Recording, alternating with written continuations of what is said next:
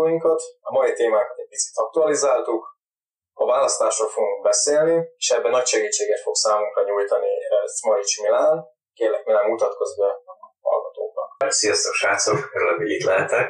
Hát én másodéves hallgató vagyok az ELTE politológus szakán. Úgy gondolom, hogy igen fontos az, hogy, hogy a ti jövendő hallgatóitok informáljuk olyan alapvető dolgokról, amikről ma tervezünk beszélni, szóval kíváncsian várom. Hát Vilikémet már ismeritek, ezért köszönjük be, kérlek. Sziasztok! Akkor szerintem első kérdés, vagy egy első gondolat, amiről szeretnénk beszélni, az talán a politikai struktúra, ami most jelenleg van Magyarországon. Mit értünk azzal hogy jobb és baloldal, és ezeken belül a, a jelenlegi pártok hol helyezkednek el? Mit tudnál nekünk erről mesélni? Hát elsősorban valahol javítanálak, hogy, hogy ez egy nagyon érdekes téma olyan szempontból, hogy, hogy ez egy szinte ez egy közhiedelem, ami nem feltétlenül jó, vagy nem feltétlenül helyes, hogy, hogy olyan, hogy jobb és baloldal Magyarországon van egyfajta felállás, amiről mindjárt beszélünk, és minden más országban ez akár eltérő. Szóval például más nyugat-európai országokban, ami nekünk mondjuk egy baloldali tengelyen áll egy liberális gondolat, az ott akár a jobb oldalinak számít. Vagy mondjuk az USA a legjobb példa arra, hogy igazából ott az oldalak már olyan szinten eltörlődnek, hogy az egyik, ugye két nagy tömb van, a republikánus és a demokrata párt, ott igazából valaki kicsit jobboldali, kicsit baloldali, de hogy igazából mind a két, mind a két fajta ideológiának, vagy mindkettő két fajta szélnek a különböző dolgait integrálja egybe. Szóval Magyarországon, hogyha tekintünk egy jobboldali pártot, erre mostán a legjobb példa ugye a kormánypárt, attól még, hogy ők, hogy ők jobboldaliak, nem feltétlenül azt jelenti, hogy minden jobboldali értéket képviselnek, és hogy mindenben leképeződik az, amit ők csinálnak. Magyarországon talán úgy lehetne ezt legjobban szétválasztani, hogy van egy gazdasági jobb és baloldal, és van egy ilyen politikai kultúra jobb és baloldal.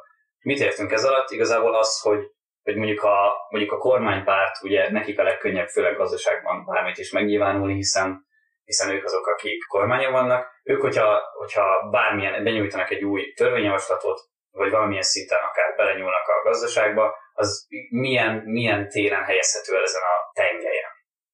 A lényegében úgy lesz valamiből úgymond bal oldal vagy jobb oldal, mint hogy úgy mindezt ráhúzzuk ezt a, ezt a filtert, úgymond, hogy ő baloldal, azért, mert baloldal intézkedései vannak, és nem azért lesz baloldal, mert vagy akkor lehet hosszú értem, mert... Nem, nem, amúgy elég, elég egyszerűen, de amúgy pont jó, szóval igazából ezt így lehetne talán megfogalmazni, igen, hogy ők nem, nem úgy ülnek le, hogy akkor jó napot kívánok, ma itt a kormányülés, akkor ma egy jobb oldali gondolatot vigyünk át, mert, mert nem így gondolkodnak.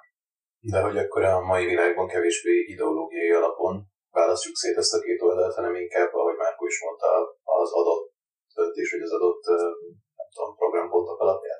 Hát igen, és, és erről is akarok beszélni, hogy ma már, már, már tényleg nem úgy mennek a dolgok, hogy ez a politika nagykönyvű bele van írva, hogy akkor most, ú, most mi nagyon, mi most egy, mondjuk egy szociáldemokrata párt vagyunk, akkor kövessük ezt, hanem például erre is nagyon jó példa a kormánypárt, hogy igazából van egy ilyen közmegegyezés, hogy, hogy ők az alapján döntenek és az alapján hoznak meg döntéseket, hogy a saját intézeteik, a saját intézeteikben, vagy akár az állami apparátusokon belül felmérik az adott közhangulatot. Szóval állandóan monitorozzák az embereket, hogy éppen egy adott dologra, például most a háború, az infláció, stb. hogyan reagálnak, és ezek után hoznak valamit. És az, hogy ez a, ez a dolog, ez a reakció utólag jobb vagy baloldali, az már kevésbé számít, és kicsit eltörpült. Jó, akkor igazából azért tényleg a legegyszerűbb dolgokból, hogy mondjuk egy-két jobb és baloldali, bár mondom, ez azért eltérő kultúrán két országonként, de általában a jobboldali értéke, az a, az a tekintélyelviség, a hierarchia. Az, hogy például a jobb oldal az a társadalmi egyenlőtlenségeket alapnak veszi, szóval nem, nem feltétlenül a megváltoztatásukra törekszik, hanem elfogadja a feláll, felálló rendszert, ugye ebben a konzervativizmus leginkább kiforrottabb ideológiája, ugye ehhez jön a vallásosság, általában jobboldali emberek vallásosabbak. Igen, ebből alakulnak ki a modern nacionalizmusok.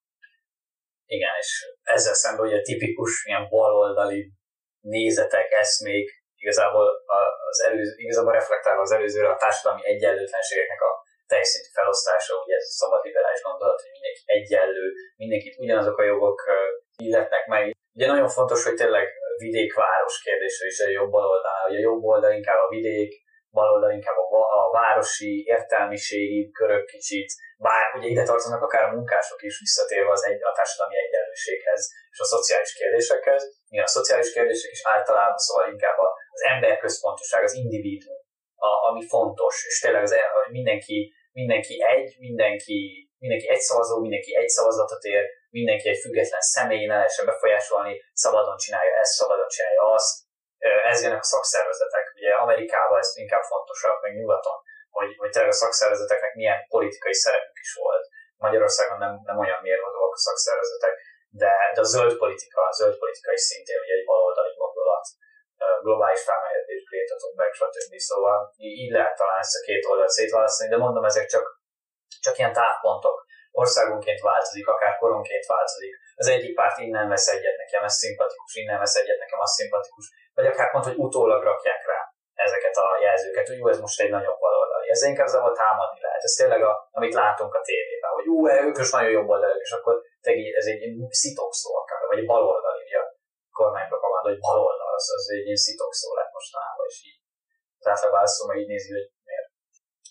Igen, és akkor a, hát arról beszélünk még egy nagyon picit, hogy a Magyarországon a, például az Egyesült Ellenzéknek van programpontja, tehát van egy programlistája, a, ugye a a Fidesznek nincsen, hogy ez nem, nem konkrétan programpontok, de hogy ez miért lehet így, ennek mi értelme van, hogy a többi országban, körülöttünk lévő többi országban mi megfigyelhető erről, és amit még hozzá szeretnél tenni. Hát ez is erre is tényleg, bár szerintem mindenre ezt választom, hogy az országonként eltérő, de tényleg országonként eltérő. Szóval ma Magyarországon az átlagembert, az átlag szavazót, aki a szavazók többsége, nagyon nagy többsége, nem érteklik a szakpolitikai kérdések, szóval nem tudja, mi az a jogállam, de nem, nem érdekli nagyon a, a, a, nem tudom, a kisebbségek helyzete, szóval nem, nem ezek azok, amik döntőek. Ezért is a, az, hogy valaki, vagy egy párt mennyire állít programot, és ez mennyire, mennyire kidolgozott, mennyire, mennyire szakpolitikai, ez, ez egy háttérbe szoruló kérdés. Ugye a Fidesz 12 éve kormányoz, szóval nekik igazából azért is nincs szükségük egyáltalán kampánypontokra, mert ők azt mondják, és azt is mondják, hogy mi folytatjuk. Szóval azt folytatják, mint eddig. A választó látja, érzékeli, hogyan élt az elmúlt 12 évben, milyen fontos döntéseket hoztak, ami az ő életét befolyásolta, vagy nem befolyásolta, de tájékozott róla, és ez alapján meghozza a döntését, hogy neki ez tetszik, ez a 12 év, vagy nem. És akkor, ha nem, akkor körbenéz. A mi hazánknak is, a memónak is, ugyanúgy a kisebb pártoknak is vannak programjai, a kétfalkú kutyapártnak nagyon kidolgozott programpontjai vannak, szóval egy 50-60 oldalas szöveg, igen, kicsit a, az imidzsükhöz, ne, imidzsükhöz nem is nagyon illeszkedik az, hogy komoly szakpolitikai kérdésekről tényleg egy elég komoly programmal rendelkeznek, jogászok által összeállított programmal, de igen, az egységben egységes ellenzék, vagy tényleg már ők sem tudják szinte, hogy nevezik magukat. Ő, ő nekik is van egy programjuk, ugye a tipikus szövegek, nem is nagyon össze baloldali, ugye nagyon összekötöttük őket a baloldal az elején, nem feltétlenül baloldali, hanem inkább a kormánypárt elleni ö, dolgok jelennek meg, ugye a jogállamisági kérdés, az elszámoltathatóság, tanárok, az egészségügy helyzete, stb. stb.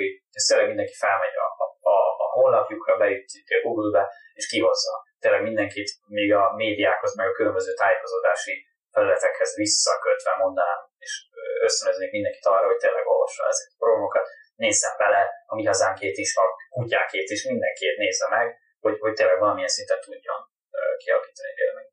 Azt akartam kérdezni, hogy de akkor jelenleg Európában azért inkább a baloldal, mert a nem, nem ez a jobb oldal van hatáson, hogy ez a konzervativizmus, mert ha úgy nézzük, legtöbb helyen demokrácia van, és odafigyelünk arra, hogy de demokrácián belül van, van mindkét tengely. Értem, csak arra akartam kiukadni, hogy mondtad itt a vallásosság, a nacionalizmus a, a, a fő pontok, és szerintem Európán belül már most nem feltétlen ez a, ez a húzó irány. Igen, igazad van, hogy, hogy a 21. században már a vallás a modern ember életében már hátrébb sorolódik a legfontosabb értékek között, de mégis azt láthatjuk, főleg a nyugat-európai országokban, hogy inkább a keresztény demokrata pártok dominálnak, és ők vannak hatalmon. Ez ami régiumként eltér. Szóval Nyugat-Európában ez van, délen, Dél-Európában vannak inkább a balosabbak, de, de ott is ugyanúgy akár jobboldali pártok. Ezt nem úgy kell tekinteni, hogy most az ők nagyon vallásosak, és akár a politikusaik vagy a választóik minden héten járnak templomba, hanem a tipikus ilyen kereszténységhez tartozó ideológiákkal egyetértenek, vallásosnak vallják magukat esetleges egy közvéleménykutatáson, és az alapján döntenek. Hmm. Ja, hát akkor ezt így nem nehéz elmondani, hogy most melyik ország milyen, mindegyikben van egy kicsi, ilyen kicsi olyan, és így régiónként elválasztod, de egy full vallásos ország ugyanúgy lehet teljesen baloldali. Persze, Em, persze, meg ugyanúgy, szóval tényleg olyan nagy olvasztó tégelyek vannak a mai nagyobb pártoknál, hogy akár egy baloldali párt is ugyanúgy nem veti meg a keresztény értékeket, és ugyanúgy magának vallja. Például mondjuk az északi régióban, Skandináviában volt meg a baloldali pártok azok, akik dominálnak inkább évtizedek óta, és tényleg egyszerűen megdönthetetlennek tűnnek, hogy ez közvélekedés. Uh-huh. Azt akartam kérdezni, hogy, hogy akkor most így a magyar pártok, most két, két pártot különböztetünk meg, nem pártot, hanem van a Fidesz és van az ellenzék, akkor Van a Fidesz és a nem Fidesz. van a Fidesz és a nem Fidesz, igen. Ők akkor most mi, a, mi az ő részletállásuk?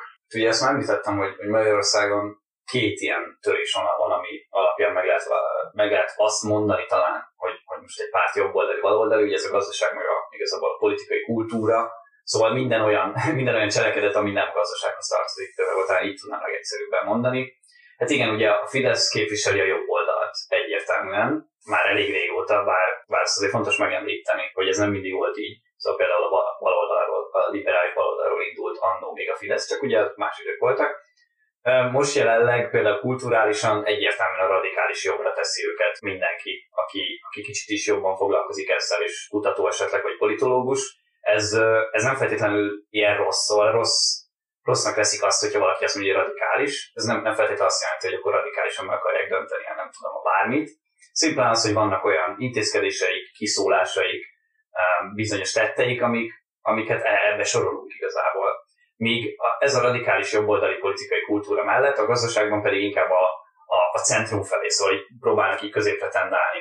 Uh-huh. Jobboldalinak tekinthető onnan is, de például nagyon sok szociális tevékenységük van, főleg mostanában ugye választásra közeledett, de választásról függetlenül is, például nyugdíjasok védelme, vagy ugye a családtámogatások, ezek például alapból tipikusan baloldalinak lehetne mondani, de, de ezért, ezért, ezért sorolják őket gazdaságilag ugye centrumba. Hát ugye az ellenzék pártjai, ők, ők ilyen szempontból eléggé megosztottak, szóval igazából a palettán szinte mindenkivel találkozhatunk. Ugye a Jobbik volt alapból egy szélső jobboldali párt, körülbelül a 14-18-as választásig, és azóta igazából a különböző eredmények alapján kezdtek el áttolódni kicsit jobbra, a szélső jobbból, aztán középre, és most, most tényleg egy centrumpártnak tekintik magukat, de, de attól még jobb oldali eszméket hallanak.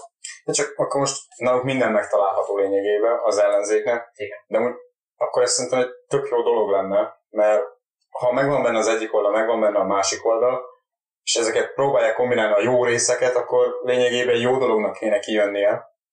Igen, de ugye pont amiatt tök nehéz, mert nem hiába ugye most nem tudom, amikor én felveszük ezt a műsort március 25-e van, és ha jól tudom, pár nappal ezelőtt jött csak ki az ellenzéki programpont, és ez is nem hiába egy ilyen dolog, hogy hogy nagyon-nagyon nehezen tudnak megegyezni egy csomó mindenem, mert annyi érdeket, tehát például nem kell messzire menni mondjuk a melegházasság kérdése, egy jobbiknál az egy tök konzervatív álláspont, mit tudom én, egy DK-nál, vagy egy, egy Momentumnál, meg egy tök valós, egy teljesen liberális gondolat. Tehát, hogy ezt összeegyeztetni egy ilyen programpontban, az kurva nehéz. Hát igen. Jó. Hát igen, nagyon nehéz, de, de alapból jó gondolat az, amit mondasz, és, és tényleg Nyugat-Európában, inkább a Benelux államokban ez nem is azt mondom, hogy van ez a dolog, hanem szinte ez az alap, hogy, hogy úgynevezett nagy koalíciók irányítják az országot, ami, ami tényleg azért, azért is nagy koalíció, mert benne van egy jobboldali, vagy benne van egy baloldali párt, szóval tényleg megpróbálják a, a társadalmat a pártok szerint minden jobb, minden jobban lefedni.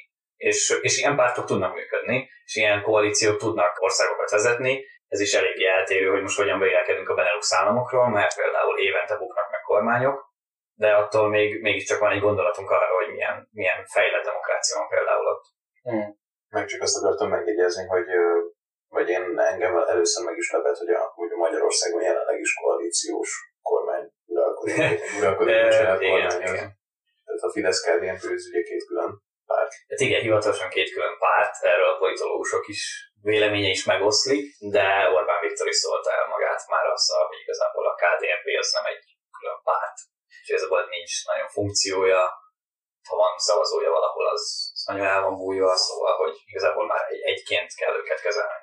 Ugye egy dolog van, ami, ami érdekes lett, de lehet, hogy itt már túl belemegyünk a, a mélyre, hogy amikor a Fidesz kivált a, a néppártból, jól mondom, nem akarok utaságot mondani, Igen, a KDNP ez meg benne maradt, nem? Igen, a KDNP benne maradt. E, igen, a KDNP például pont erre van ott valamilyen szinten a Fidesznek, hogy, hogy például Európa felé, kifelé mutassuk azt, hogy hát ez nem egy egypárti kormányzás, nem egy egypárti diktatúra, amit például a baloldaliak eléggé rásütnek, hanem tessék, hát itt van mellettünk egy koalíciós partner, aki benne marad a néppártban, és ott van az a egy vagy két emberével, aki ott van.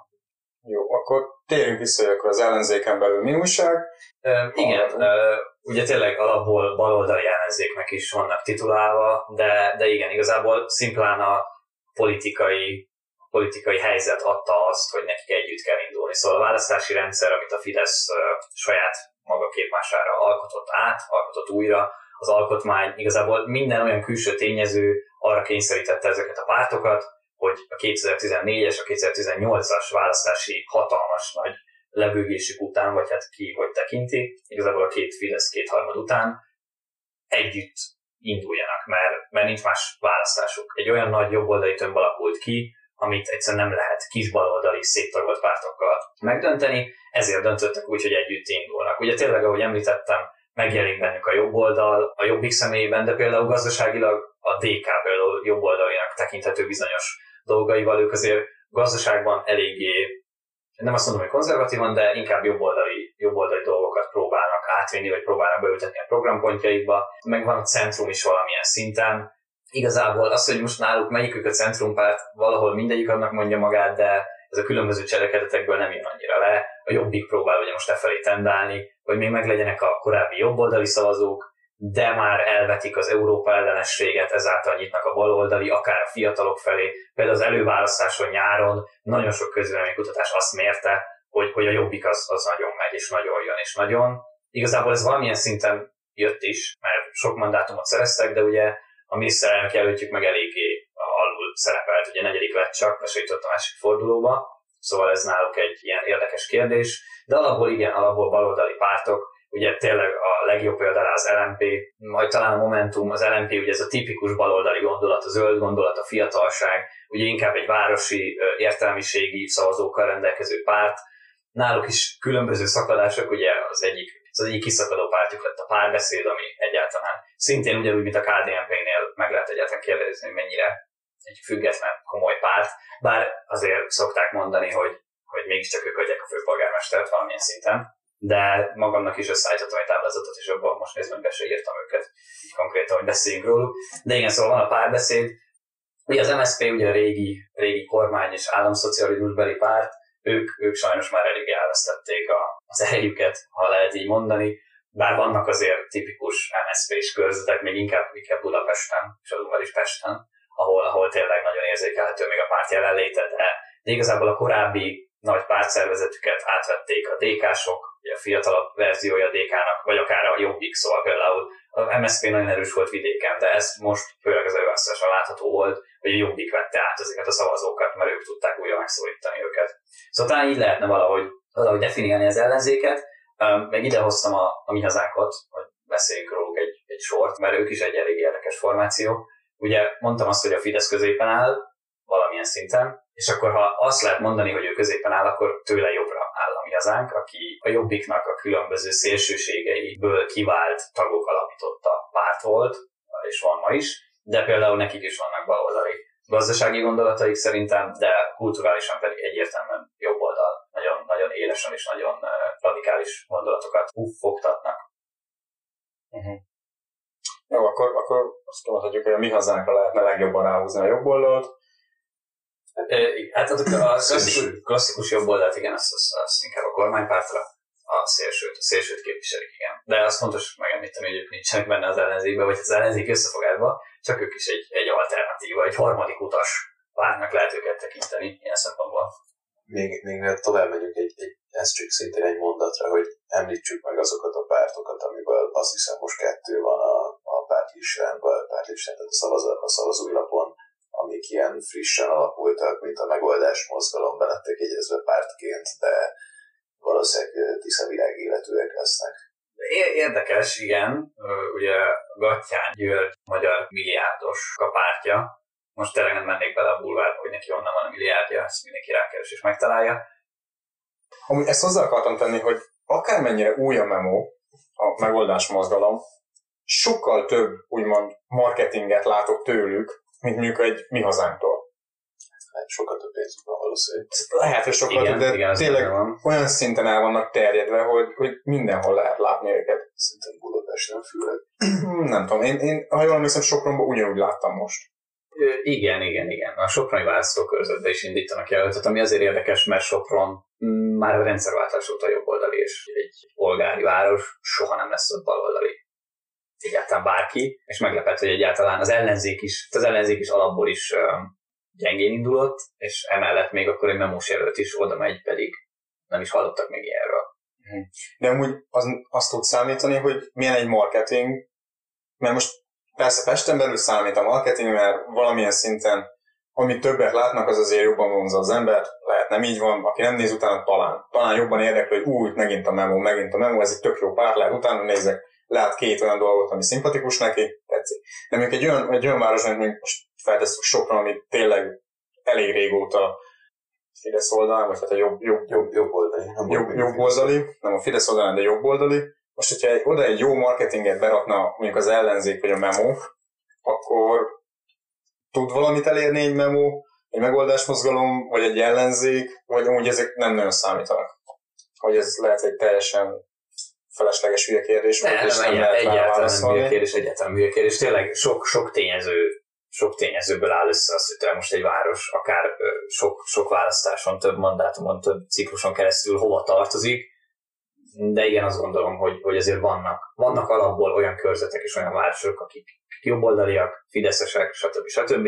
És vannak olyanok, akik tényleg még, még az új időkből, MSZP-sek, baloldaliak, és az ilyen szavazók nagy rész, meg az ilyen körzetek megnyerhetetlenek a másik számára. Ezért szokták azt is mondani, sok, sok helyen lehet hallani, de ez mindenhol így megy a világon, hogy, hogy igazából a, a billegő körzetekben lehet megnyerni a választásokat.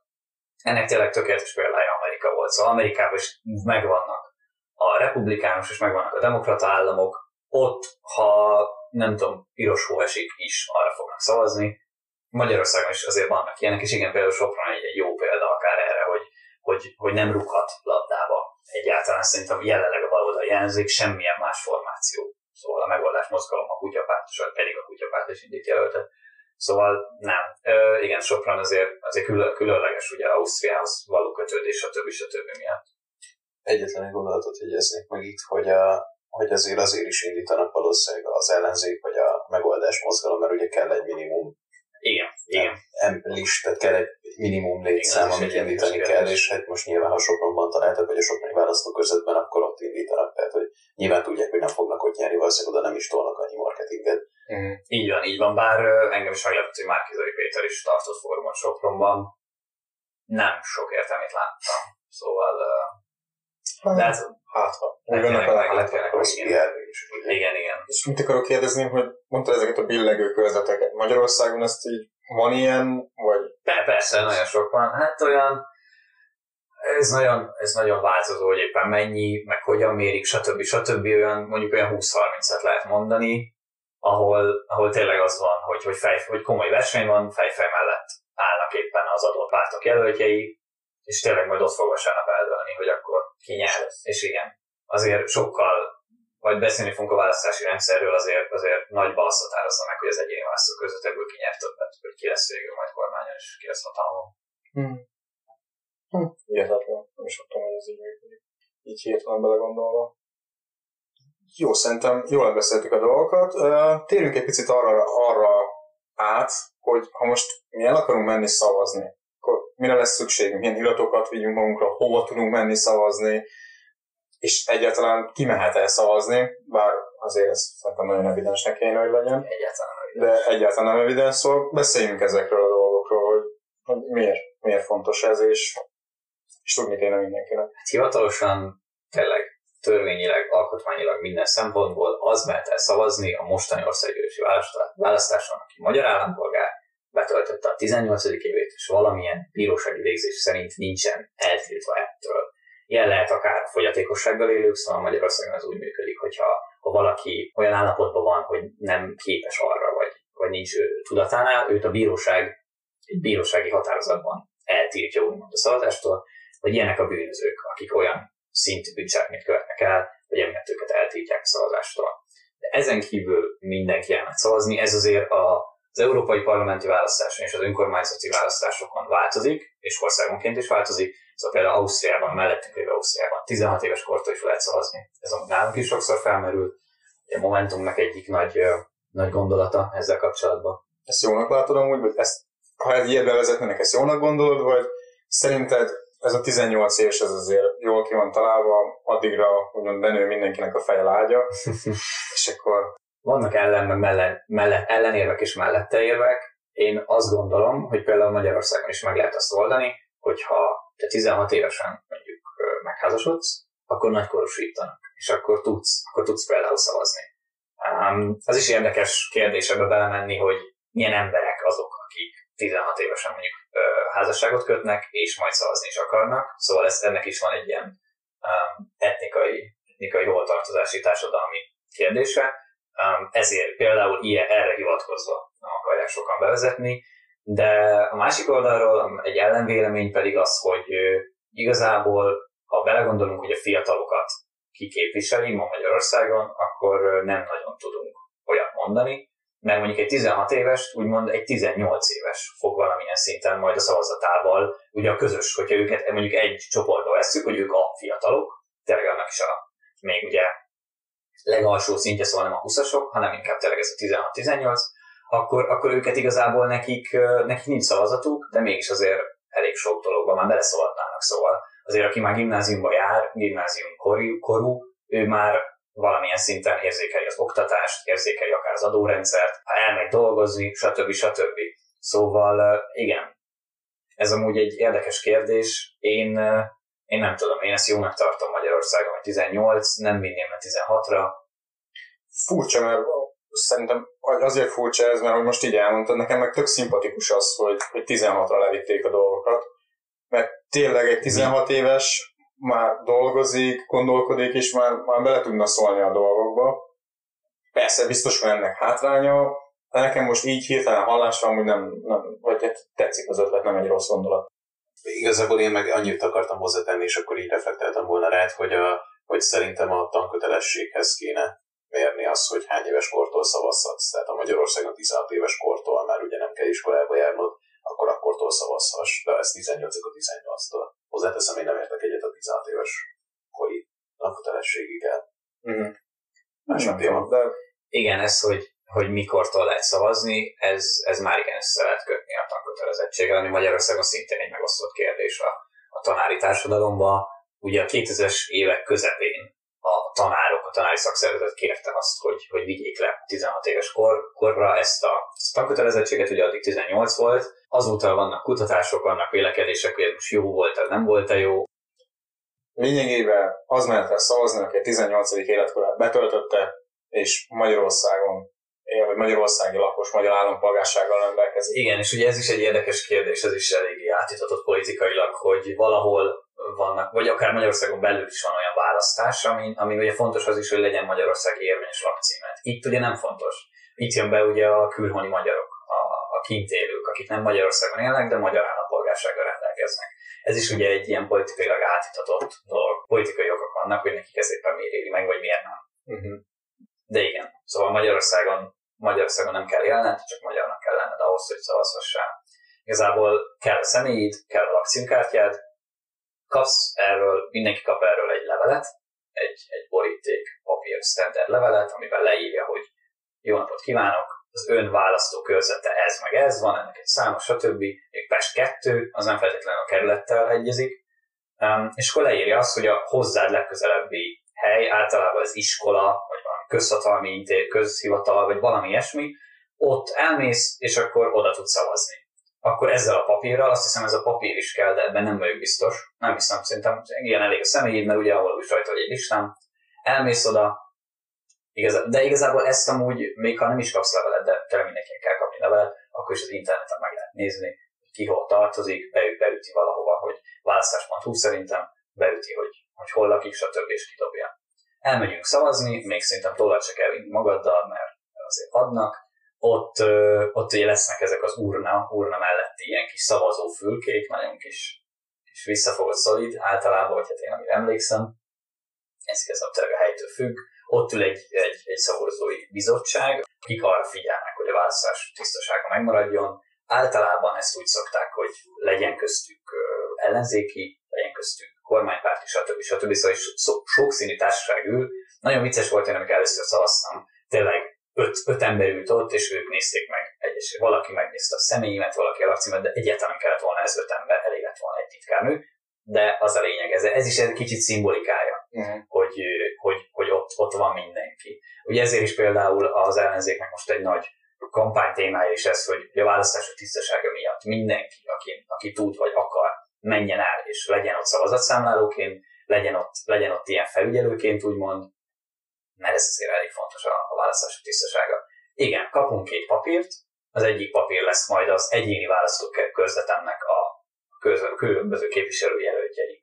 És azon kell majd egyik szedbe húznom, hogy én most kire akarok szavazni, és lesz még egy papír, az meg ugye az országos lista, ott lesznek a pártok, és az első öt jelöltjük. Ugye azok, akiket ők listán akarnak bejutatni a parlamentbe. A listavezető általában ugye a miniszterelnök jelöltek, Orbán Viktor, Márkizai Péter, stb. stb. És utána jönnek a többiek. Az, az a pártok maguk döntik el, hogy milyen, milyen sorrend legyen. Azt akartam kérdezni, mert én jelenleg most átkértem magamat online, hogy Pesten tudjak szavazni. Alapjától nekem nagy cenken kéne. Én ha most be fogok menni, nem egy, nem egy ember van itt szerintem az országban, aki átkérte a szavazat. Hát igen, főleg egyetemisták. Főleg egyetemisták, igen. De hogyha én most be fogok menni, akkor én az első lapot, ami a körzetemre vonatkozik, én most a Pesti körzetre fogok szavazni, vagy én kapok egy külön lapot, ami a Nagycenki körzetre, vagy hát mondom a Soproni körzetre vonatkozik. Az, hogy átjelentkezel, az azt jelenti, hogy te majd itt Budapesten a saját lakcímed, állandó lakcímed, vagy állandó lakóhelyed szerinti LVK-ra egyéni választókörzetre szavazol. Szóval, hogy az Nagycenk, vagy bármi a világon, vagy Magyarországon, az, az mindegy, az anyag, hogy te arra fogsz szavazni. Amit még meg akartunk említeni, hogy most április harmadikán lesz népszavazás is. Igen. Az, hogy miről és hogyan, azt mindenki el tudja olvasni, és utána tud járni, azt is el tudja nyilván dönteni, hogy mire hogyan szavazzon, csak hogy annyiból triki lesz, hogy több lapot kapsz, nem? I- igen, igen, szóval ez meglepetés lesz. Ilyen még szerintem nem is volt Magyarország, hogy pont akkor lesz népszavazás, szóval ez kicsit így tényleg pont a, a kevésbé informált szavazókat így akár így meg is zavarhatja, hogy most ez így mi.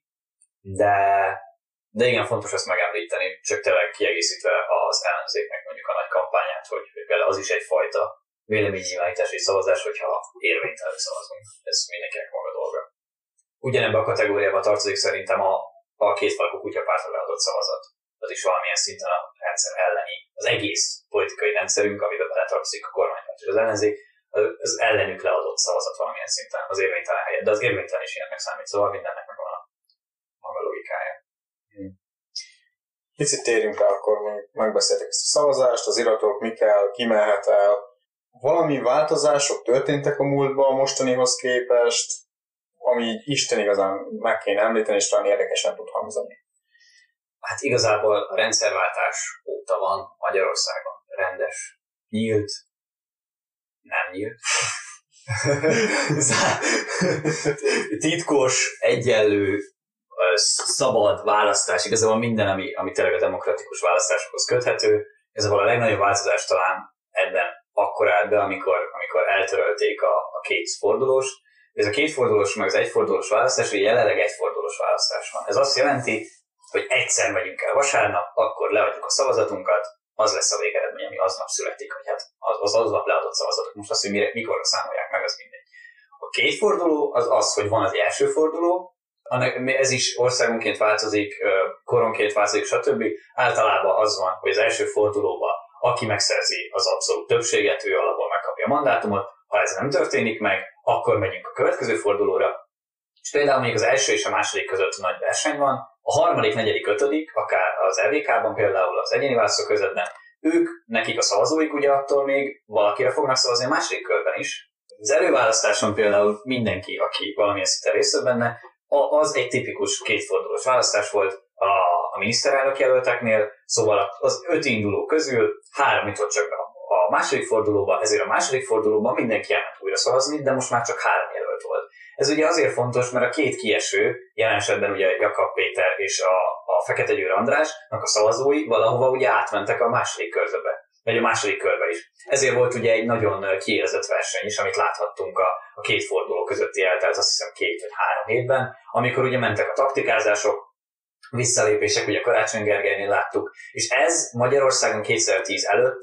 bevet volt, szóval 2010-ig minden választás így zajlott. Nagyon, nagyon fontos és nagyon, nagyon érdekes eredményeket hozott. Például a Fidesznek az első kormányzása során 1998-ban nyertek ők először választást, Um, ott például az első fordulóban még az MSZP vezetett, úgy állt, hogy akár ők alakíthatnak kormányt, második fordulóban a Fidesz ö, választási szövetséget kötött a, a kisgazdákkal, a független kisgazdákkal, így közösen már például a második fordulóban egymás javára visszaléptetve szereztek annyi szavazatot és mandátumot, hogy végül ők alakítottak kormányt. Szóval például ez ilyen szempontból magyarította a helyzetet. Most elég egyszerű tényleg ilyen szempontból. Talán ez lehet az egyik legnagyobb változásnak tekinteni a rendszerváltás óta, de alapból ugyanaz a metódus, ugyanazok az alapelvek alapján működünk. Azt lehet tudni, hogy miért szüntette meg a Fidesz ezt a rendszert 2010 óta? Lehet azt mondani, hogy leegyszerűsítették, igazából valahol beleilleszthető ez is az ő, az ő politikájukba.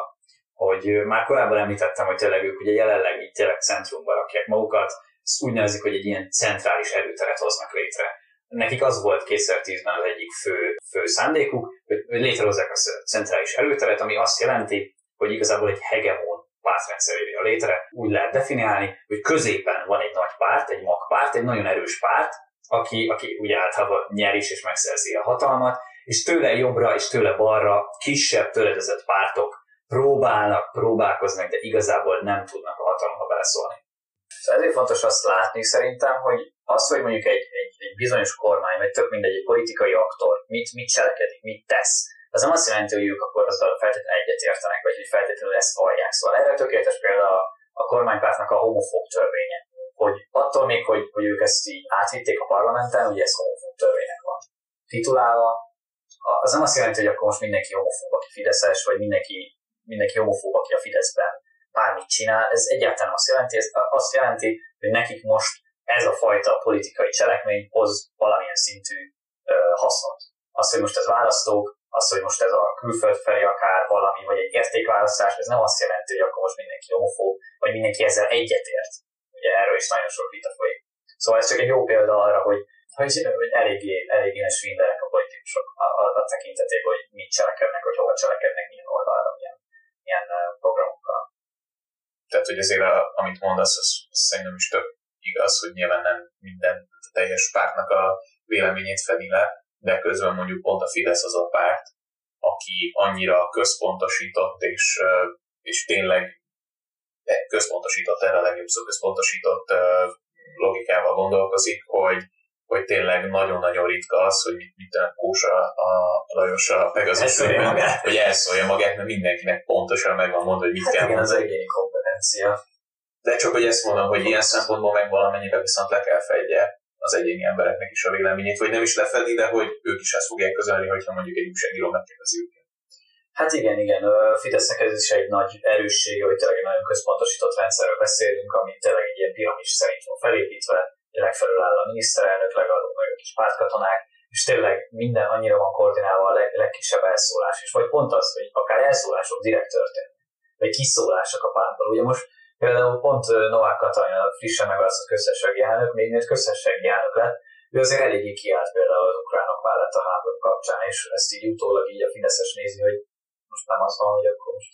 Szóval, hogy ez akár, ez akár eléggé nagy konfliktusokat is okozhat, de igen, nekik embereik az elég, hogy eléggé központban van irányítva, és ezeket a központi kérdéseket a média, a politikusok, a stb. a stb.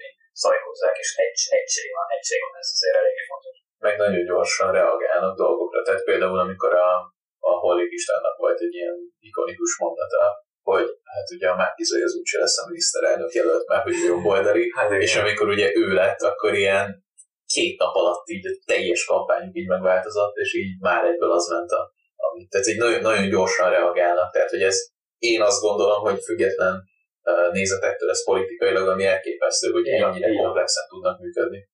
Így van. Ez visszakötve ahhoz, hogy tényleg állandóan monitorozzák a közvéleményt. Szóval tényleg az, hogy naponta naponta jönnek ki, vagy hát naponta nézik azt, hogy egy, hogy egy adott csoport, egy, tényleg egy adott réteg mit gondol egy bizonyos kérdésről, tényleg akár, akár a háborúról, bármiről, és, és tényleg az, hogy azonnal tudnak váltani, és azonnal legkisebb szinteken is, a legkisebb pártirodába is, a legkisebb faluba azonnal átmegy az info, hogy srácok, mostantól ezt mondjuk.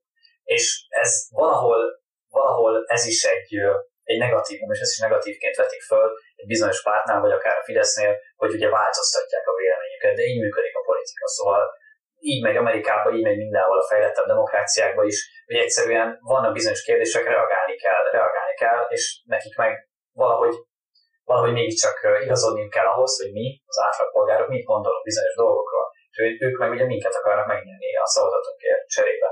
Szóval ez is szerintem elvetendő, hogy innen, hogy azonnal változnak értékek. Az persze már más kérdés, amiről szintén beszéltünk, hogy tényleg az, hogy, hogy ezen a bal skálán milyen utat tett meg a kormánypárt az elmúlt 20-30 évben, és az azért tényleg akár szavazókat is változtatott. Szóval kiindultak annan, hogy fiatal értelmiségi szavazók, és most meg konkrétan az ellentéte. Szóval idősebb, alacsonyabb végzettsége rendelkező szavazók, vallásos szavazók, faluban élők, stb. stb. Szóval ez egy tök jó ötletes. Konzervatív. Konzervatív, igen.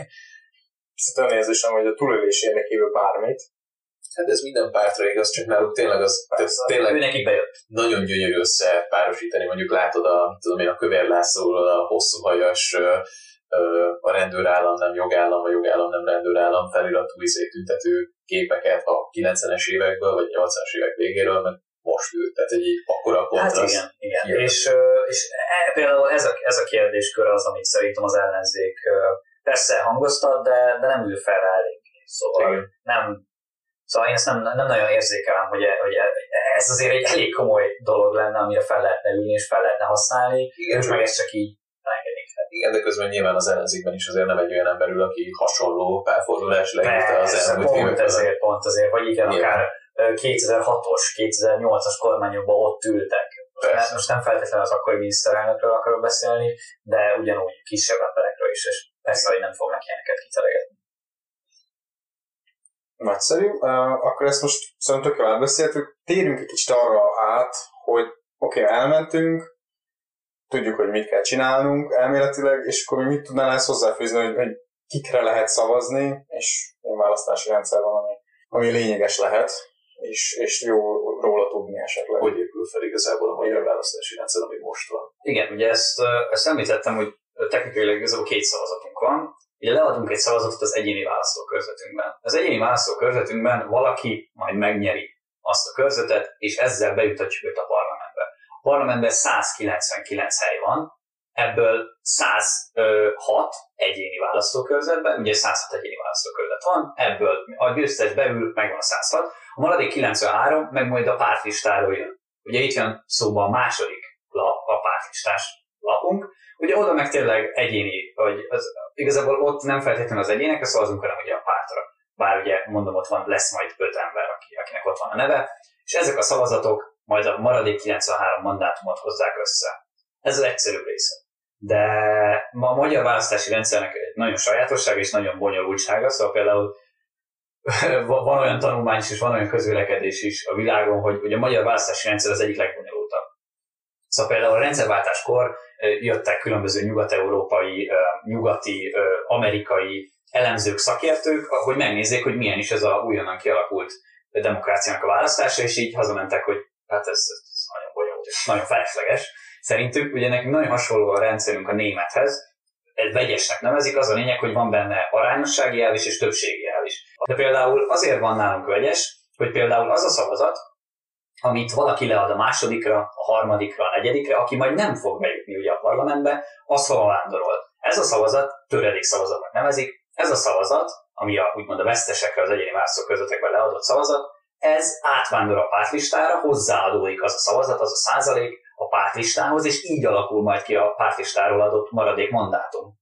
És ez még hozzátenném, hogy ez még egy csavarása a magyar rendszernek, hogy Például, ha az első és a második között 20%-nyi különbség van, szóval 20%-kal többet szerzett a győztesünk, az a különbség, a különbség, amivel nyert, szintén hozzáadódik a pártistához. Szóval szakértők mondják ezt, hogy ez a fajta választási rendszer, ami kialakult Magyarországon, igazából a győzteseket még jobban növeli. Szóval például, ha megszerez egy párt mondjuk 60%-ot, azt nézzük, hogy 60%-a a választó, választó polgároknak szavazott rájuk, de mondjuk a mandátumok 70 vagy 75%-ával rendelkezik, az emiatt van, hogy nem arányosan annyit kap, amennyi szavazatot kapott, hanem ez a töredék szavazat rendszer alapján, például, hogyha egy egyéni választókörzetben túlnyerik magukat, tényleg vannak ilyen választókörzetek, ott ezek a szavazatok majd ugye hozzáadódnak, és ezáltal nagyon aránytalanná válik a rendszer, ez is egy, ez is egy politológiai kérdés, hogy mennyire arányos, ennek is van egy ilyen arányossági indexe, és Magyarország azért, azért eléggé aránytalannak mondható ilyen szabadban. Ezt így halva, gondolkodtam közben, hogy amúgy az első része az tök jó, szerintem. Melyik hogy, része, hogy ugye egyéni választók között leszavazva? Hát, hogy igen, igen hogy, hogy a töredék szavazatok utána azoknak máshol is kell szavazni. Azért tetszik ez, mert lényegében egy egységes képet alkot a, a, a dolog, most ahogy én látom, hogy nem az van, hogy Magyarországnak lehet a 20%-a egy olyanra szavazott, aki nem jutott be, de ad, ad még egy esélyt arra, hogy ez a 20% tudjon szavazni arra, akit mégis a bejutottak közül jobbnak gondol. Ö, igen, igen, ez az esély, ez itt egy fontos második esély, ez egy, ez egy, ez egy fontos kérdés, igen, jól látod, jól látod. De szerintem ez egy, ez egy jó dolog. Az, azt már nem látom jónak, hogy elmondom, ezt, ezt csak így, így most hallva és most gondolkodva rajta, azt már nem látom jónak, hogy ezt a 20 ha most valaki akkora többséggel nyer, és azt még hozzáadják, ez már nem feltétlenül egy olyan... Hát igen, igen. Ő lehet gondolom kétharmaddal kormányozni. Például. Például, szóval minden országban változik, mindenhol más, pozitív, negatív, minden, mind, mindkét oldalon felmerül, hogy most ez jó-e vagy nem. Nálunk ez van, ez alakult jelenleg ki, ez is nagyon sokféle dologtól függ, hogy, hogy egy adott országban például egy választási rendszer hogyan alakul ki hivatalosan, vagy hát minden ország arra próbál törekedni, hogy a választási rendszere letükrözze a társadalmi, társadalmi hovatartozásokat, hogy minden, mindenfajta kisebbség, mindenfajta csoport, etnikum valamilyen szinten képviseltetje magát, és tényleg az, hogyha bemegyünk választani, akkor az eredmény az tükrözze a választóknak az akaratát, hogy ez most mennyire valósul, vagy mennyire nem, ebbe viták vannak. Mm választókörzetekről mesélsz egy kicsit, hogy ezt hogyan felosztod meg, ezt hogy kell elképzelni? Igen, igen, ugye beszéltünk már arról, hogy Budapesten belül egy választókörzet nem feltétlenül egy kerületet jelent.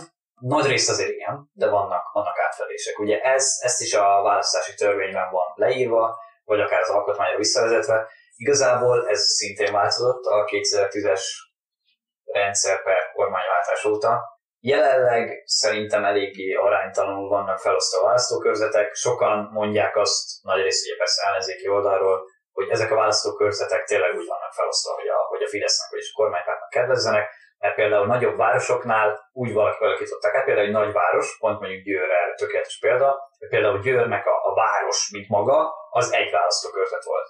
Ketté vágták, szóval a fele az egy új választó, a másik egy másik, és hozzávettek ugye agglomerációt, kis falvakat. Ugye köztudat, hogy a Fidesz kormánypárt erősebb a falvakba, erősebb a kisközösségekbe, ez ugye persze nekik kedvez. Ugye ez, ez tényleg minden hatalmon lévő, független a Fidesztől próbálja a saját képére formálni, nekik erre meg volt a lehetőségük, meg is tették. Nekem ide még egy olyan gondolatom, hogyha jól tudom, akkor viszont ezeket a választókörzeteket adott időszakonként meg kell újítani, és ami azt hiszem pont nem történt, vagy nem történik meg. Kérdezem nem feltétlenül megújítani, de mondjuk van egy olyan szabály, ami nem mindig tartanak be, de Európában egy közmegegyezés, vagy hát nem, nem, nem, nem azt mondom, hogy közmegegyezés, de általában van ilyen, hogy például a választások előtt egy évvel már nem húzogassuk nagyon át a választókörzeteket. Például Németországban, meg Olaszországban ez elég gyakran megtörténik, de, de Magyarországon uh, igazából nem volt komolyabb változás szerintem utóbbi Fidesz változtatás óta. Tényleg nekik van kialakítva a tér, de de több kérdésnél is, több kérdésnél is felmerült ez igen, hogy a, hogy a kormánypárt a 2010-es hatalmas többségét megszerzése óta mennyire próbálja minden téren maga képére formálni a, az esélyeket. Igazából erre, erre azt lehet mondani, hogy ez a, ez a politika természete. Szóval valakinek megvan az esélye arra, hogy, hogy magát juttassa el, előnybe, akkor ezt, ezt meg fogja tenni. Szóval ez nem feltétlenül, nem feltétlenül gonoszak ezért, vagy valami. Tényleg ez, ez a hatalom természete szerintem. Hmm. Jó, Szerintem ezt nagyon jól átbeszéltük. Aki meg akarja érteni, az úgy is meg fogja érteni. Viszont akkor már most tudjuk, hogy mi történik, amikor elmegyünk szavazni, de szavazás előtt mit tudunk azért tenni, hogy, hogy jóra szavazunk? Mármint, hogy mindenki úgy szavazon, ahogy gondol egyértelmű, de hogy milyen lehetőségeink vannak, hogy honnan tudunk táplálkozni, milyen weboldalakat, vagy milyen oldalakat tudunk ezzel kapcsolatban nézegetni, mi tud nekünk segíteni abba, hogy, hogy mi, mi kire szavazzunk.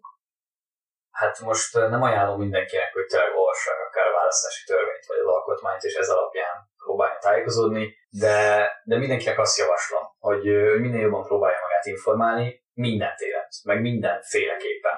Szóval nagyon fontos az, hogy például igazából a modern kor problémája, hogy, hogy buborékokban élünk, algoritmusok által kitalált buborékokban élünk, erre tökéletes például a Facebook. Szóval például ne csak a Facebookon olvassunk híreket, mert, mert a Facebook úgy fogja összeválogatni a preferenciáink, a korábbi kereséseink, tényleg a, miket lájkolunk, miket nézünk, ez alapján berak minket egy buborékba, és az alapján kapjuk a híreket, a hirdetéseket, a stb. stb.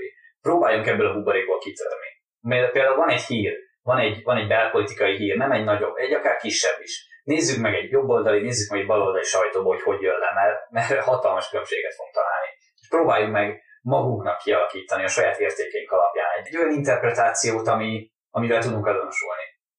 Magyarországon ez, ez tényleg nagyon nehéz, meg igen, a média helyzete is egy elég kényes kérdés, hogy ez most mennyire, mennyire lejt a Fidesznek, mennyire nem lejt a Fidesznek, bár ugye a Fidesz meg azt mondja, hogy szerintem meg baloldali túlsúly van, bár ezt azért már talán ők se hiszik el.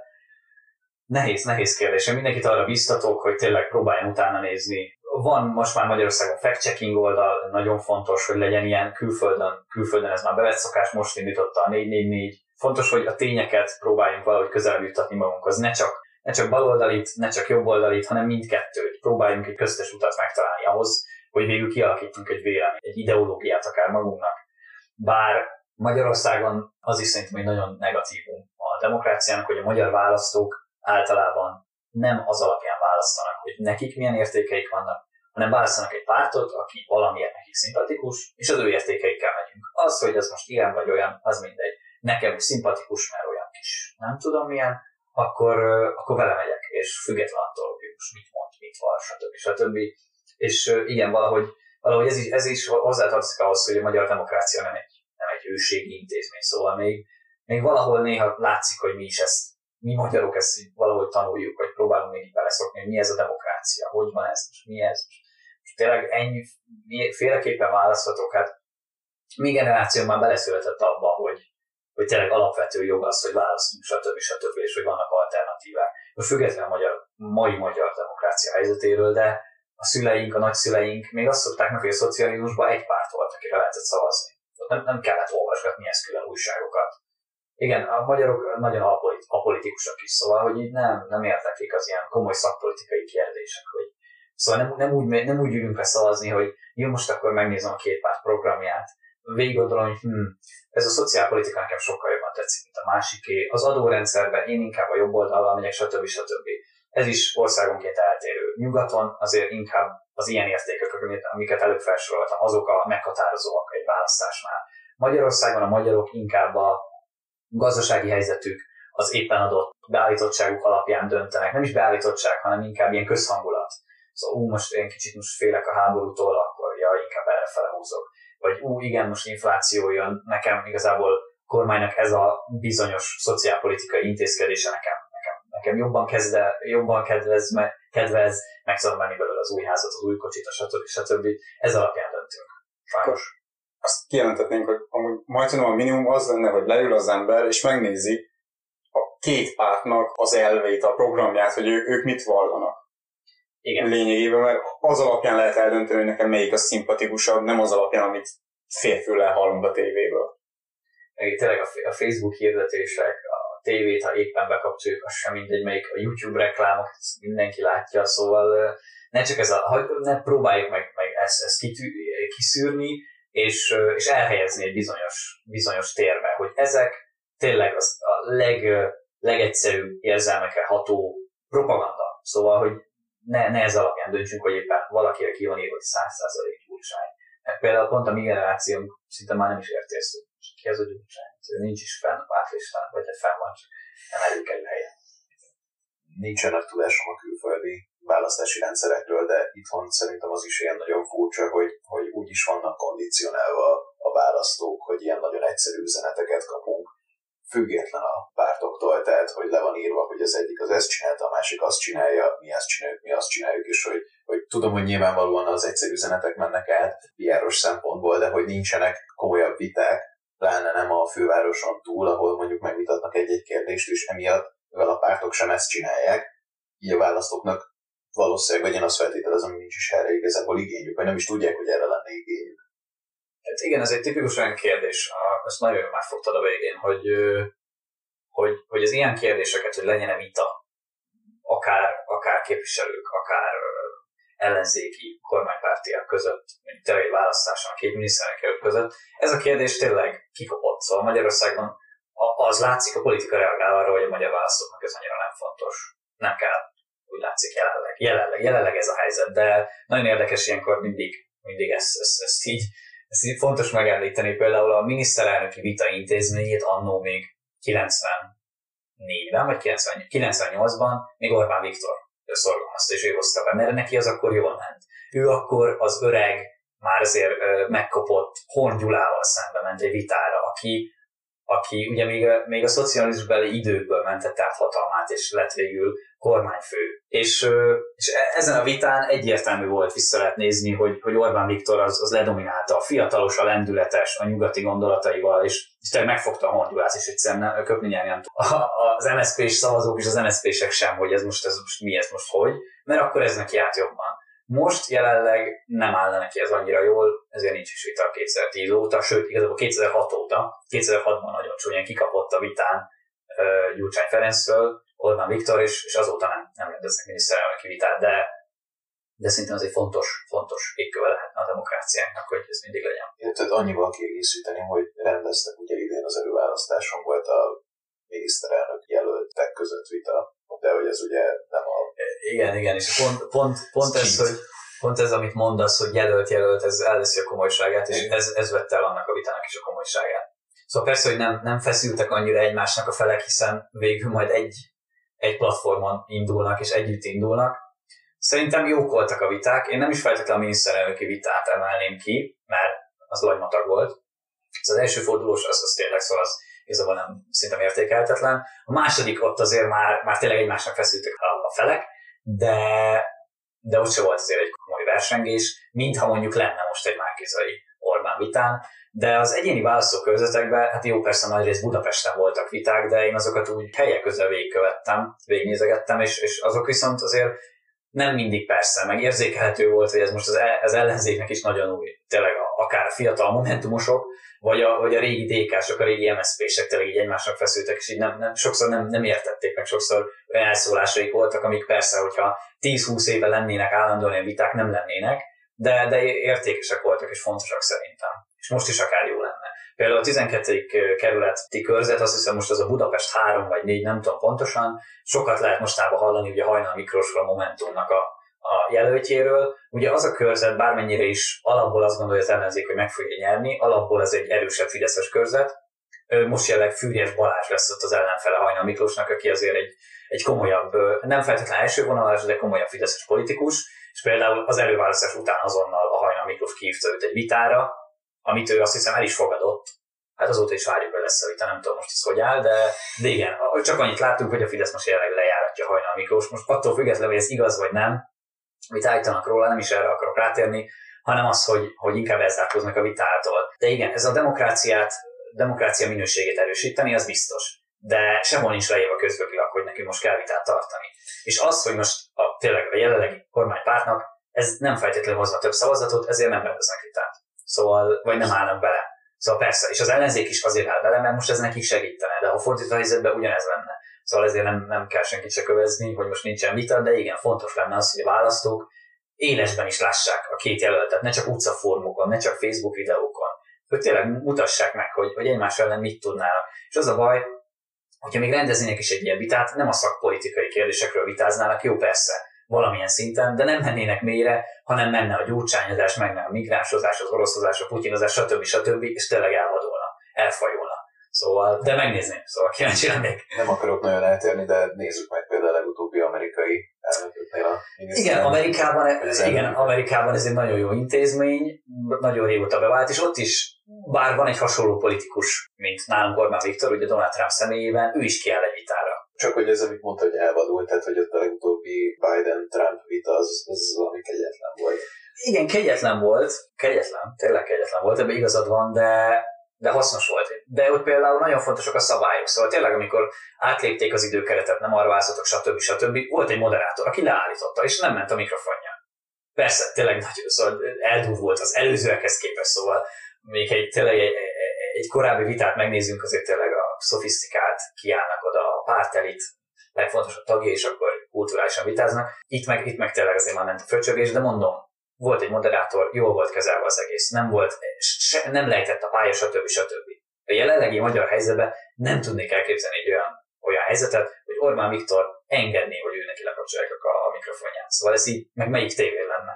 TV2, az m 1 az RTL-en, szóval, hogy bár a Partizán is bejelentette az igényét, hogy ők nagyon szívesen meg, megrendeznék, és, és, és értem a nemes szándékot, de hát persze a Partizán meg egy baloldali beállítottságú. Szóval igen, ennek ennek a funkci- ezt a funkciót kéne, hogy ellássa a köztévét, ami meg szintén egy, egy másik kérdés. Ja. De igen, visszatérve a médiákhoz és a tájékozódási alaphoz, tényleg csak azt, azt szeretném mindenkinek mondani, hogy mindenféle platformon, újság, röplap, bármi, Facebook, már mondtam, hogy a Facebookon annyira ne, tényleg mindent, szóval mindent olvassunk el, próbáljunk tájékozódni esetleg a saját körzetünkbe. Nem azt mondom, hogy menjünk ki utcaformokra, mert, mert erre manapság kinek van ideje. Feltesznek erről videókat, interjúk, stb. stb. Tényleg próbáljunk egy kicsit tájékozódni arról, hogy, hogy mit is akarnak tenni azzal a szavazattal, amivel mi bejutatjuk majd őket a parlamentbe. Talán a legfontosabb, hogy ha nincs is kiforrott véleményed, de mindenképp menjen szavazni, akkor inkább a, egy érvénytelen szavazat, és igen, bármi, igen. igen. Teljesen mindegy, csak el kéne menni szavazni, mert azzal tudod megmutatni, hogy te mit gondolsz. Mással, hogy te nem mész el, azzal nem fogod tudni. Igen, és valahol azzal is, valahol azzal is, mert, mert például ezt is szokták monitorozni, és ebből is komoly tanulmányok születnek, hogy például hogyan alakulnak a választási részvételek, és tényleg a, a rendszerváltás óta láttunk olyat, ahol 40-en, 40% volt, 50%, de láttunk olyat, ahol 70, 73, 2002-es volt a nagyon kritikus MSZP-Fidesz választóvonal, ahol, ahol tényleg 70%-os volt a részvétel, ami Magyarországon hatalmasnak számít. És most is amúgy, amúgy hasonlóra számítok. Szerintem most nagyon sokan elfognak. Ezt akartam kérdezni, hogy átlagosan mi akkor nálunk a részvétel.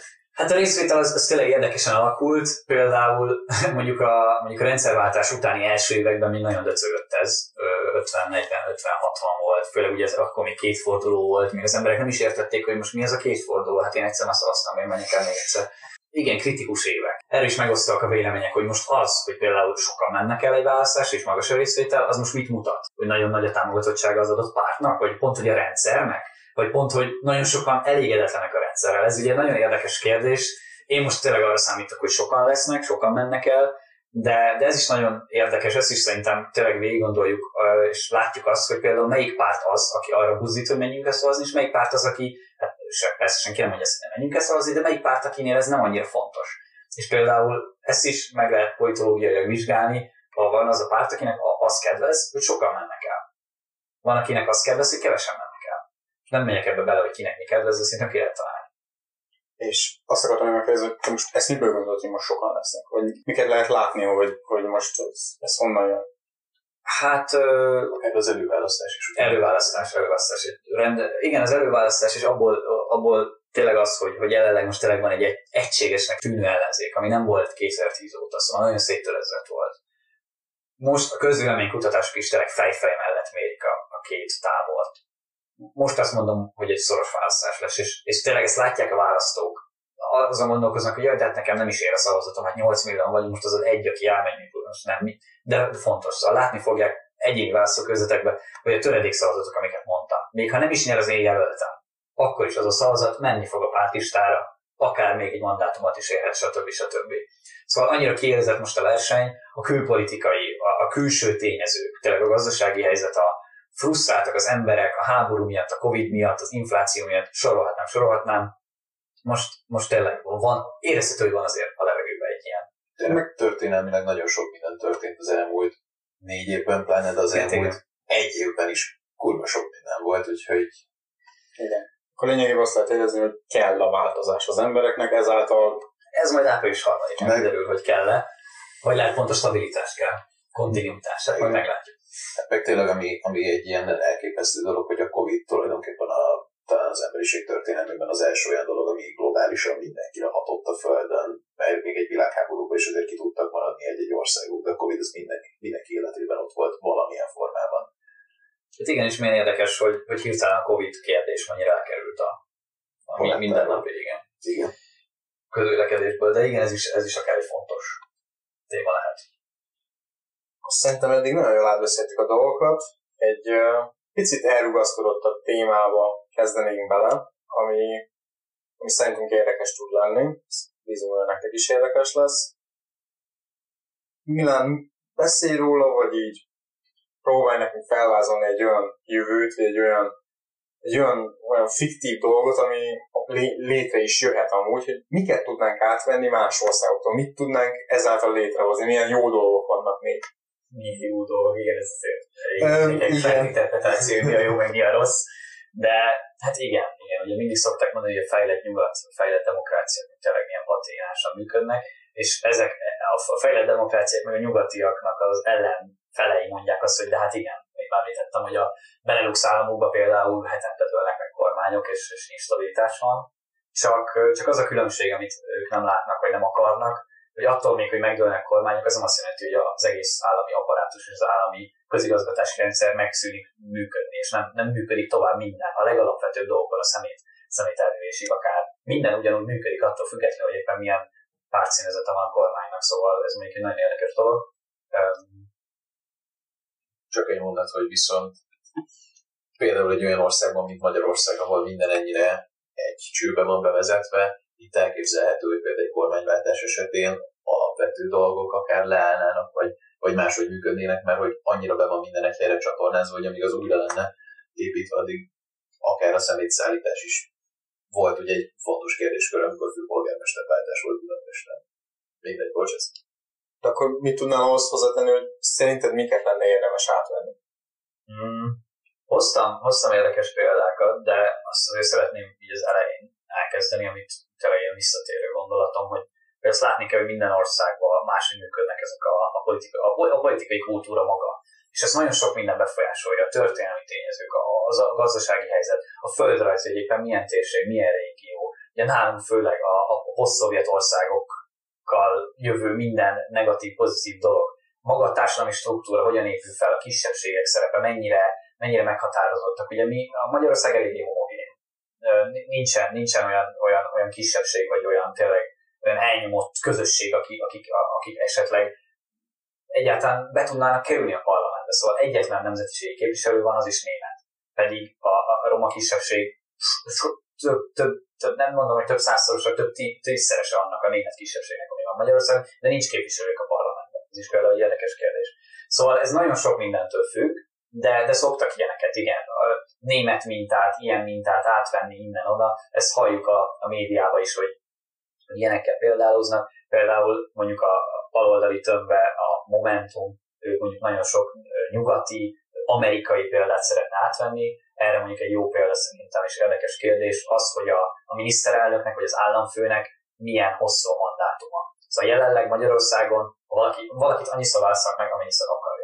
Hogy amennyiszer megválasztják, igen. Szóval értitek, hogy lényegében, nincs limit. Igen, akkor most lényegében azt hiszem ez most a negyedik mandátuma már uh, Orbán Viktor. Orbán Viktornak, és akkor hogyha Igen. az is előfordul, hogy még 20 megvan. Persze. Persze annyit nem furcsán annyit tudna élni, Megoldani. mert az ugye egy erős 80 év még, de, de még megvan, van rá lehetőség. Így van, így van, van rá lehetőség, mint Amerikában az van, hogy elnök lehet kétszer egymás után ennyi. Onnantól le kell köszönnöd. Bármilyen jó elnök vagy, bármennyien támogatnak, le kell köszönnöd, és me- menjünk tovább. Magyarországon ez szerintem megvalósíthatatlan lenne, ez nagy rész visszavezethető tényleg a, a demokráciánk fiatalságára, hogy 30 év van a demokrácia, és amikor a nemzeti kerekasztal tárgyalásokon leültek a rendszerváltás során különböző politikai aktorok, az volt az első számú fontosság, ami, amiben mindenki megegyezett, és ami mindenkinek uh, ugyanúgy érdek, értékes volt, hogy, mi, teremtsünk stabilitást, teremtsünk politikai stabilitást, ne legyenek bugdácsoló kormányok. Magyarországon nem működne az előbbi említett Benelux példa, hogy évente váltunk kormányt. Egyszerűen megáll, megállnának az alapvető intézmények, nem, nem működnénk tovább, mert, mert kell nekünk az, az is például érdekes a választói magatartáshoz visszatérve, hogy a magyarok olyan nemzet a közvéleménykutatások és különböző kutatások alapján, akik szeretik azt, hogyha van egy kiemelkedett vezér, aki, aki úgymond irányít minket, aki megmondja, hogy ez lesz. Ez tényleg a, a kulturális különbségek. és ezért nem működne szerintem az, hogy Magyarországon akkor jó, most Orbán Viktor, 8 év, köszönjük, jöjjön a következő. Érdekes lenne, megnézhetnénk, szerintem nem működne hosszú távon. Instabilitás az ő. De akkor szerintem nincsen arra lehetőség, hogy 8 év alatt ki termeljünk egy új mondjuk miniszterelnök jelöltet.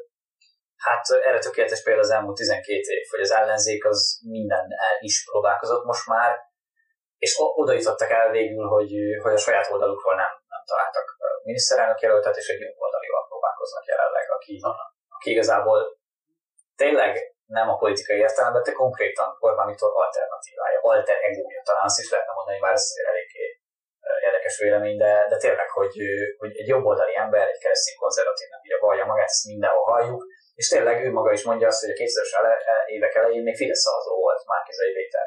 És most meg ott tartunk, hogy akkor ő lesz az el, és akkor ő most jobboldaliként a baloldal vezére, szóval ez ilyen, ez ilyen érdekes dolog szerintem. De igen, igen, hogy 8 év nem elég, nem lenne elég szerintem. Meg, meg tényleg instabilitás, és, és az, az, az Magyarországon még nincsenek annyira, nincs olyan hagyománya, nincs olyan történeti tényleg távlata a magyar demokráciának, tényleg legyen egy ilyen, egy ilyen váltógazdasága a magyar rendszernek, mert, mert valahol ez működik, valahol nem, és tényleg fontosak az előbb említett szempontok, amiket így felsoroltam, hogy, hogy ezeket, ha nem veszük figyelembe, nem lehet csak úgy innen-onnan átvenni, hogy nekem ez jobban tetszik. Szóval amikor az alkotmány jogászok leülnek, hogy akkor alkossunk egy alkotmányt, vagy tényleg egy kormány, persze átesznek példákat, átesznek mintákat. Ez például egy nagyon érdekes adalék, hogy hogy a magyar alkotmányban konkrétan vettek át szöveget a németből, csak lefordították, mert ez egy, ilyen, ez egy ilyen vicces, tényleg nem kell mindent elhinni, hogy sokan mondják azt, hogy azért vettünk át a német alkotmányból, mert az akkori vezetők németül tudtak, és németet elolvastak, tetszik, jó, és akkor lefordítjuk és átvesszük. De még Portugáliában is ugyanez van, portugálok is né, konkrétan szöveget vettek át a német. Ők, ők jobban vettek át.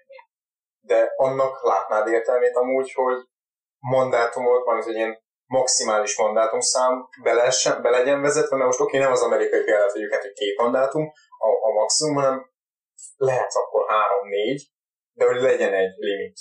Ennek látnád értelmét, vagy Magyarországon ez lenne megvalósítható? Mm, visszakötök ahhoz, hogy ha 12 éve, ugye 4-4-4 választásonként megválasztják Orbán Viktort nagy többséggel, kétharmados többséggel, akkor nem azt, a kívülről nem azt mondjuk, hogy akkor ez egy jó rendszer, hogyha a választók is azt akarják. A választói akarattal menne szembe, hogy most limitálnánk ezt. Hát oké, de ott te mondtad, hogy, hogy Amerikában is, oké, hogy tök más példa, de azért csak velük tudjuk most épp összehasonlítani, hogy ott is, mit tudom én, Obama elnököt valószínűleg megválasztották volna egy harmadik mandátumra is, hogyha lehetett volna, mert nagyon népszerű volt akkor is. Sőt, ugye, na mindegy, ez egy teljesen másik téma, de hogy hogy, hogy szerinted akkor nem érdemes akármilyen számban delimitálni ezt a meg, meg pont erről beszéltél előtte, hogy, hogy azért uh, nem egyenlők a feltételek az ellenzéknek és a, a kormánypártnak a mostani szavazáson, és nyilván minél több ideig van valaki hatalmon, annál jobban tudja ezt az egyenlőtlenséget növelni, tehát elképzelhető, hogy a mostani választáson még nagyobb nem tudom, mi lesz a kormánynak. Igen, és pont ez lenne a haszna annak, hogyha limitálnák a dolgokat, hogy egy idő után így is úgy is valaki, valaki a helyére fog lépni. De lehet rosszul látja a dolgokat. Igen, visszatérve Amerikához, az mondjuk egy nagy különbség, amit látni kell, hogy 1788 óta az az alkotmány van hatályban, ami mai napig hatályos. Nálunk 2010, hát igazából még tavaly is változtatták alkotmányt. Oké, okay, akkor majd változtatások az persze más, de igen, lehet mondani azt, hogy 2010-es évek elején a Fidesznek is volt egy új alkotmány, akkor 89-ben is volt egy új alkotmányunk, ami még a 49-es szocializmusbeli alkotmány, stb. stb. Szóval a, a, tényleg az amerikai rendszerben azért működik ez, mert vannak egy olyan, uh, egyszerűen fogalmazva, vannak olyan közös játékszabályok, amiket egyik fél se hághat át. És van egy rendszer, és abban a rendszerben ők szereplők. Nálunk a szereplők alakítják a rendszert, ők alakítják meg a szabályokat. Érted, ha én alakítom a szabályokat, persze úgy, úgy játszom, hogy akarok. De ha van körülöttem egy szabályrendszer, akkor akkor van ilyenre lehetőség, igen, hogy jó, kapsz 8 évet, 8 év mehetsz. Köszönöm. Mm. Nálunk, igen, így lett alakítva a szabály. Ha lenne egy, akár egy felsőbb szerv, egy bármi, ami, ami nekünk megszabná azt, hogy jó gyerekek, ez le van írva az alkotmányban, de nincs leírva. Leírták volna, de nem, nem merték leírni 89 se, mert stabilitásra törekedtek. Ott is pártalkuk, különböző eliteknek a, az éppen érdekei alakították azt is. Sok, sok vita folyik arra, hogy egyáltalán a 89-90-es rendszerváltás mennyire volt sikeres, mennyire volt hosszú távon fenntartható, az is egy, éppen egy, egy egy, egy valamilyen szinte reakció volt, hogy valamit kezdjünk el, de ott is már megjelentek a pártérdekek. Ott a Fidesz is ott ült annál az asztalnál, csak persze még más gondolt. Meg is volt. Szerintem lépjünk tovább, esetleg más fajta elképzelés ezen a mandátumon kívül. Um, igen, még azt hoztam nektek, hogy az is egy Európán belül, vagy a fejlett demokráciákon belül egy, egy ilyen választóvonal, hogy az államfő egyáltalán milyen szerepe van, mennyire erős, és hogy hogyan választják. Magyarországon nálunk a köztársasági elnököt közvetlenül nem választjuk, mert, mert ugye a parlament választja. Szóval az én szavazatommal bejutatott képviselő fogja majd megválasztani a köztársasági elnököt, ugye láttuk egy hónapja se, hogy, hogy megválasztottunk egy új köztársasági elnököt, de te vagy én erről nem, nem dönthettünk közvetlenül, mert, nem. Um, ez, ez sok mindenre visszavezethető. Kezdjük úgy azzal, hogy Magyarországon amúgy sincs egy túl erős közösségi elnöki intézmény, szóval mondaná, mondanák a, a mellette érvelők, hogy minek akkor közvetlenül választani, hogyha úgyse gyakorol komoly hatalmat. Olyan országokban, ahol például komolyabb hatalma van, mint Franciaország, ez egy félelnöki elnöki rendszer, ott a közösségi elnöknek erősebb hatalma van, mint a miniszterelnöknek, ott persze, hogy őt közvetlenül választják, mert hát ő fogja gyakorolni majd a végső hatalmat, ő dönt a végső kérdésekben. De látunk olyanokat is, például pont itt a keze, közel közép-kelet-európai térségben, post országokban, ahol nem annyira erős a köztársaság de mégis közvetlenül választják. Ez is, ez is tényleg egy választói reakció, hogy a magyaroknak lenne egyáltalán igénye erre, vagy nem. Ez so, sorra sorra felmerül ez a kérdés, ez is a politika ugyanúgy, ahogy befolyásolja. Igazából nincsen közvélekedés erről, ez van nálunk. Meg kell lehet nézni, hogy tényleg vannak olyan országok, ahol, ahol tök jól működik az, hogy közvetlenül választják a közösségi elnököt, és tényleg az elnökre megy le a szavazatot. És akkor te döntöd el. Magyarországon úgy látszik, ez nem olyan fontos a választóknak, hogy ők döntsenek arról, ki az állam. Ki képviseli a nemzet egységét, az alkotmányos rendszert, a demokráciát, ki megy a kezet fogni, stb. stb. Ez a magyar politikus sajátossága akkor. I, igen, igen. És hogyha közvetlenül választanánk a köztársasági elnököt, az azt jelenti, hogy az ő szerepe is megnő. Az azt jelenteni, hogy ez, a, ez az intézmény, amit ő képvisel, ez, ez megreformálódna, és akkor ugye ő, mivel őt közvetlenül választja a nép, ezért nagyobb legitimitással is rendelkezne, ezáltal ő akkor azt mondaná, hogy jó, akkor beleszólok a közügyekbe. Jobban beleszólok a parlamentbe, a törvényhozásba, az alkotmányjogászokba, jogászoknak, az alkotmánybíróságba, igen, mert, mert engem közvetlenül a nép választ. Nincs, nincs egy közvetítő a parlament. Ezáltal ő, ő erre hivatkozhatva, hivatkozna, és ezáltal szólna bele tényleg dolgokba, amit előbb említettem. De visszatérve ahhoz, hogy, hogy milyen hossza van egy mandátumnak nálunk így a miniszterelnöknek, ez is, ez is a rendszert valamilyen szinten is stabilizálná. Szóval nem lenne meg ez a, ez a központi egy, központi egy vezető, hanem akkor már lenne egy ellensúlya a miniszterelnöknek, a köztársaságnak, és a csatározások lennének. Leállna a rendszer. Erre jó tökéletes példa a 90-es évek, amikor még Gönc Árpád és az akkori miniszterelnök Antal József más pártszínezetű volt, és azért ott köztük elég komoly konfliktusok voltak. Göncárpád élt is azokkal a jogokkal, ami a mai napig megilleti a köztársasági elnököt. Nem egy erős köztársasági elnöki intézmény, de nem is a leggyengébb Európában. Szóval lennének olyan jogai a köztársasági elnöknek, amivel akár tudná befolyásolni a dolgokat. Én vétójogokra gondolok, különböző szankciók. Pont ezt akartam igazából kiemelni, hogy ugye nemrég volt uh, uh, Magyarországon, és nyilván annak formális volt az értéke, de ott is például az a, a köztársasági elnök írta le az alkotmánymódosítást a végén, Persze. és hogy megvétózta volna, ami ugye feltesszük, hogy egy ellenzéki köztársasági elnök van, hogy ez megtörténhetett volna, és akkor nem kell az alkotmánymódosítás. Igen, csak Magyarországon közjogilag ez úgy működik, hogy ő megvétózza, visszaküldik ezt uh, igazából újra átbeszélésre, úgymond, másodszorra már kétharmada elfogadja a parlament, akkor igen, vagy alkotmányjogi panasszal is ér, és akkor az alkotmánybírósághoz küldheti, de igen, ez is egy érdekes kérdés, hogy az alkotmánybíróság is mennyire független Magyarországon. Ez is visszakötve ahhoz, hogy tényleg lenne egy, lenne egy független intézményi rendszer, egy intézményi keret, amiben tényleg az lenne, hogy nem lenne párthovatartozás, pártszínezet, nem tudnák az aktorok befolyásolni ezeket, akkor lehetne ilyenekről beszélni, hogy a közösség elnöködnek nagyobb szerepe legyen, hogy meghatározott mandátuma legyen a miniszterelnöknek, stb. stb. De amíg ez nincs meg, addig nincs értelme onnantól értelme a vétójogának lényegéből köztársasági elnöknek. Így van, és tényleg érdekes lenne majd megnézni, hogy ha most nyer az ellenzék, és ők kerülnek hatalomra, ugye a, a köztársasági elnök azért bele tud szólni a dolgokba, és akkor most majd megnézzük, hogy tényleg él azokkal a jogosultságaival, amivel amúgy rendelkezne, rendelkezett eddig is Áder János korábbi, csak hát persze nem jött. Ugye szokták rá mondani ezt az aláírógépet, hát kíváncsi hogy Novák Katalin aláírógép lesz vagy vagy még egy Sólyom László féle kemény köztársasági elnök, aki komolyan beleszólt a dolgokba, és bármennyire is őt, például az akkori MSZP baloldali kormány nem támogatta, hanem például pont a Fideszes ellenzék segítségével lett Sólyom László köztársasági elnök, és így egy komoly ellensúlya a kormánynak, és ilyet is ezzel láthatunk először példát. Érdekes az amúgy, hogy őszintén sosem tudtam, vagy sosem voltam tisztában, hogy a, vagy a köztársasági elnöknek mi az igazi feladata, meg mivel foglalkozik, de így, így ezt Ő is elmondva, csinál egy nagyon jó ajánlom mindenkinek. Ennyi, a podcast. ezt nagyszerű. Ez az előző köztársaság. Ja, igen. Igen, Novák Katalin, nem, nem tudjuk neki, még nem tudom, hogy a podcastet. Majd egy pár év. Nem, de Például az is nagyon érdekes szerintem a választáshoz visszatér, hogy van olyan ország, ahol kötelező a választás, testen, meg Görögországban is, és valahol pénzbüntetés, akár börtönbüntetés jár azzal, hogyha nem élsz a szavazati jogoddal. Ami egy nagyon érdekes dolog, hogy ez most a demokráciát erősíti, vagy éppen gyengíti, hogy rá kell venni az embereket szavazásra, de ez egy érdekes kérdés, amit szerintem ugyanígy fel lehetne vetni Magyarországon. hát ott meg, ugyanúgy megvannak a jogok, hogy oké, hogy kötelezően el kell menni, de ő azt mondja, hogy érvénytelen Persze, szavazat. persze, az is egyfajta véleménynyilvánítás. Viszont szerintem amúgy akkor ez egy jó dolog. Vagy hát oké, úgymond ez, ez a demokráciától egy picit eltérő dolog, hogy kötelezően kell elmenned szavazni. Nem, valakinek pont azt mondja, hogy legyen így. Ha mindenkinek van szavazati joga, mindenki ilyen is van.